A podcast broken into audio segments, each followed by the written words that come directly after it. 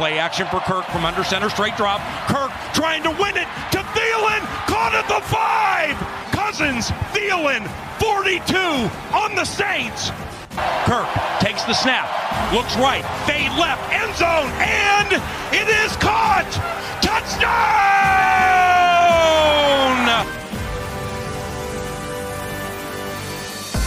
Hello, hello, let's go. It's your man Flip Mozzie, and thank you for spending 15 minutes with me today. Less than 24 hours after the official start of NFL free agency. Of course, the legal tampering period began on Monday. That's when the true sparks started flying. We're here to walk through all of the Vikings moves quickly to give you a full rundown. Kirk Cousins, Michael Pierce, Stefon Diggs, and more, all with my takes. You can only get them here. So let's start from the top. First, the Vikings released Xavier Rhodes, Linval Joseph, and David Morgan. Rhodes and Joseph were expected at this point in their careers with Minnesota. Morgan, a bit of a surprise there, but it's an okay loss.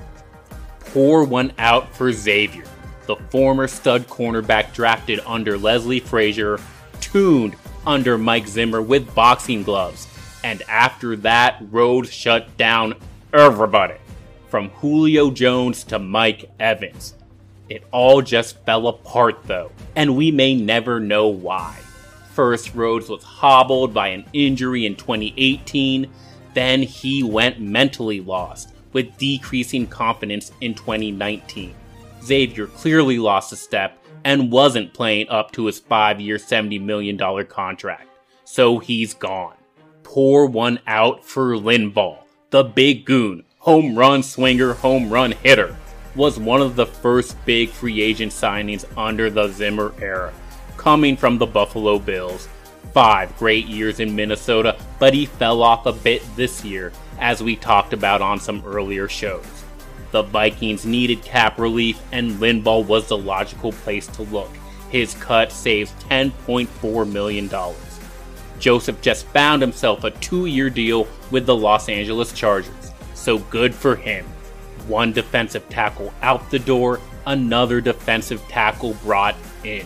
The hole opened up by the Joseph cut is filled by Michael Pierce. Minnesota gives him $27 million over the next three years, a great player. The former Baltimore Raven is stout in run defense and should be a good role player in Mike Zimmer's defense. But it's a weird signing. The Vikings already have Shamar Stephen, who can only run defend, and there's a lot of young guys in that room. Jaleel Johnson, Hercules Mataafa, Armon Watts, Jalen Holmes. So rather than go young at the position, the Vikings bring in Pierce. I would have liked to see that $9 million per year go to a defensive back, maybe a cornerback, because they need one badly. In any event, pour one out for David Morgan, the spark god. The injured spark god. Morgan missed 2019 due to injury and his contract told, making him relatively easy to keep for another year. But since Morgan's last snap, the Vikings extended Kyle Rudolph and drafted Irv Smith Jr. They have Tyler Conklin on the roster too, so Morgan just not needed in purple any longer. Next, the Vikings tagged Anthony Harris, and rumor has it they're trying to trade him. I don't have the energy for this one. Harris, if not traded, will play another year for $11.4 million for our Vikes. They knew they had something with Harris in 2018, but they've now done a one year deal with him in back to back seasons. They had a chance last year to sign him to a cheap two or three year deal, but now they're keeping him off the market. And while they shop him, the other free agent cornerbacks, Brian Poole, James Bradberry, Chris Harris, they're getting signed left and right. Terrible. The Vikings need to sign Anthony Harris to a long term deal now, not trade him. If they trade him, the defensive backfield will be a mess. Next, the Vikings signed their punter Britton Colquitt for three more years. $9 million. He's a good punter, and that's a little expensive, but whatever. Then, the Vikings gave Eric Wilson a second round tender. They'll pay their third linebacker $3.3 million unless he gets an offer from another team. And that offer is not expected to happen because Eric Wilson is not on anyone's radar. a second round tender is the same deal they gave Adam Thielen after his breakout 970 yard season. It makes no sense for Eric Wilson. Rick Spielman went quarterback next. The Vikings extended Kirk Cousins. It's a two year, $66 million extension for Kirk. He's here through 2022. The move helps the Vikings with cap space, clearing 10 million for 2020. Kirk's total deal now looks like five years for 150 million. That's 25 million per year, which is very cheap. And going forward, it's a three year, $87 million deal, which looks pretty fair given his original contract was for 84. Unlike his previous deal, it's not all guaranteed. So there is a way to renegotiate before his final year again. The Vikings have more stability and also more flexibility at the end. I have no further comments for now. Off the heels of Kirk's big contract extension, the Vikings re sign fullback CJ Ham and quarterback Sean Mannion. So at this point, they re signed free safety, third linebacker, punter, fullback, and backup quarterback. I'm not sure that they're focused on the right priorities here, y'all. And the Vikings cut Josh Kline, their best interior offensive lineman, the best player from the team's offensive weakness. Gone. Because he refused to restructure his contract. A great deal that paid him 50% of the market rate if you look at what Hala and Graham Glasgow got on the open market. They're up in the 9 to 11 million dollar range. Kline was signed at 4.5 million dollars on average and Kline had a great 2019 campaign. It's another move that makes no sense. I can't even count the nonsense anymore. So the Vikings still need two interior linemen, two cornerbacks, a defensive end, a free safety if they trade Anthony Harris, and two wide receivers because they traded away Stefon Diggs.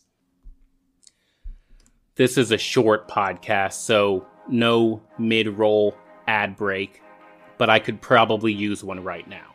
Look, y'all, Stefon Diggs is right. Let me say it one more time. Stefon Diggs is right. We have all these people, media members, and fans looking at this trade in a box, in a vacuum. Diggs for a haul of picks. It makes sense, they say we have all these articles and fans questioning why should they have kept a guy who didn't want to be here? They're missing the goddamn point. Because Stefon Diggs, despite his questionable ways of expression, is right. And I'm happy he's gone because in leaving, he exposed Rick Spielman for the fraud that he's been ever since the 2019 season ended. Stefon Diggs knows how to improve the Minnesota Vikings, and Rick Spielman doesn't. Let's go back to September, the loss to the Packers. Big divisional game. Slow start. Diggs wakes him up, makes it a one score game with a 45 yard touchdown pass. And then Kirk blows it at the end. Again, against the Bears. Big game, slow start. Diggs plays great, 7 catches, over 100 yards. Kirk Cousins, not so much. And what does Stefon do after that game? He forces the team's hand. He sees the complacent culture. He sees the lack of fire at the start of these games. He sees an unwillingness to throw the ball, even though it's working. And it forces the team's hand. If y'all aren't gonna start doing what we need to do in order to start winning football games, then I ain't showing up. That's what Stefon says. If this passive attitude continues, if we keep on squandering these division games, if we keep on falling behind early, if we don't start passing the damn football, then I'm not needed here. Diggs wakes them up. And the result? A month of purple fire. They tear through October on a four game winning streak. They beat Dallas in Dallas. Then, week 11, Broncos at Vikings. Minnesota looking to go into the bye at 8 and 3, still trailing Green Bay in the division. How do the Vikings come out in that game? Slow and sloppy. They put themselves in a 20 to nothing hole at halftime. Guess who wakes them up? Stefon Diggs catches a 44 yard bomb on the first drive of the third quarter. Irv Smith nabs a touchdown for their first points of the game just two plays later. In the fourth quarter, Diggs again catches the 54 yard touchdown, finishes the game with 121 yards receiving, best in the game. Diggs wakes them up. So I cannot imagine what Stefon Diggs was thinking when he was in Santa Clara. An ugly playoff loss, huge game, where the Vikings started slow and decided to stick to the run. The only spark in that game? Stefon Diggs, 41 yard touchdown catch to tie it at 7. No matter how many times Dig tried, he couldn't wake this team up.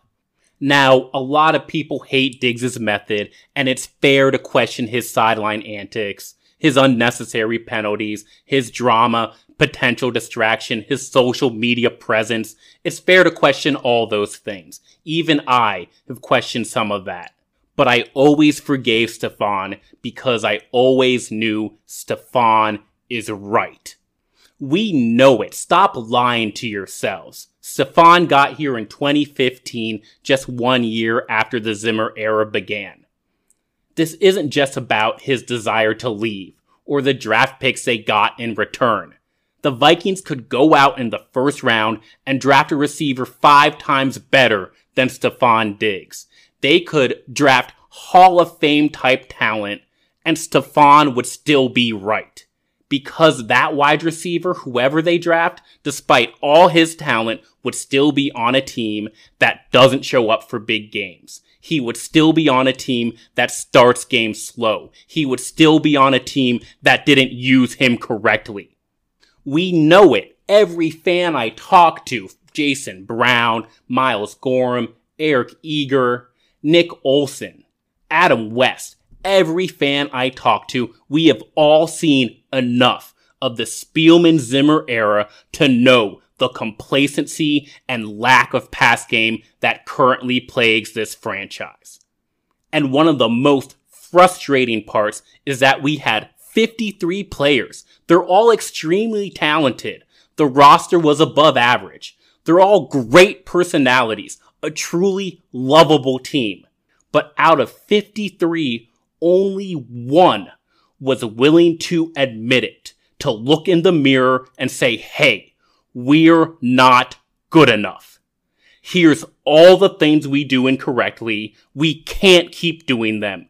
We can't build around Kirk Cousins. Are you crazy? We can't build a run first champion in 2020. What are you smoking? Only one player spoke up and he got traded for it. Now listen carefully here.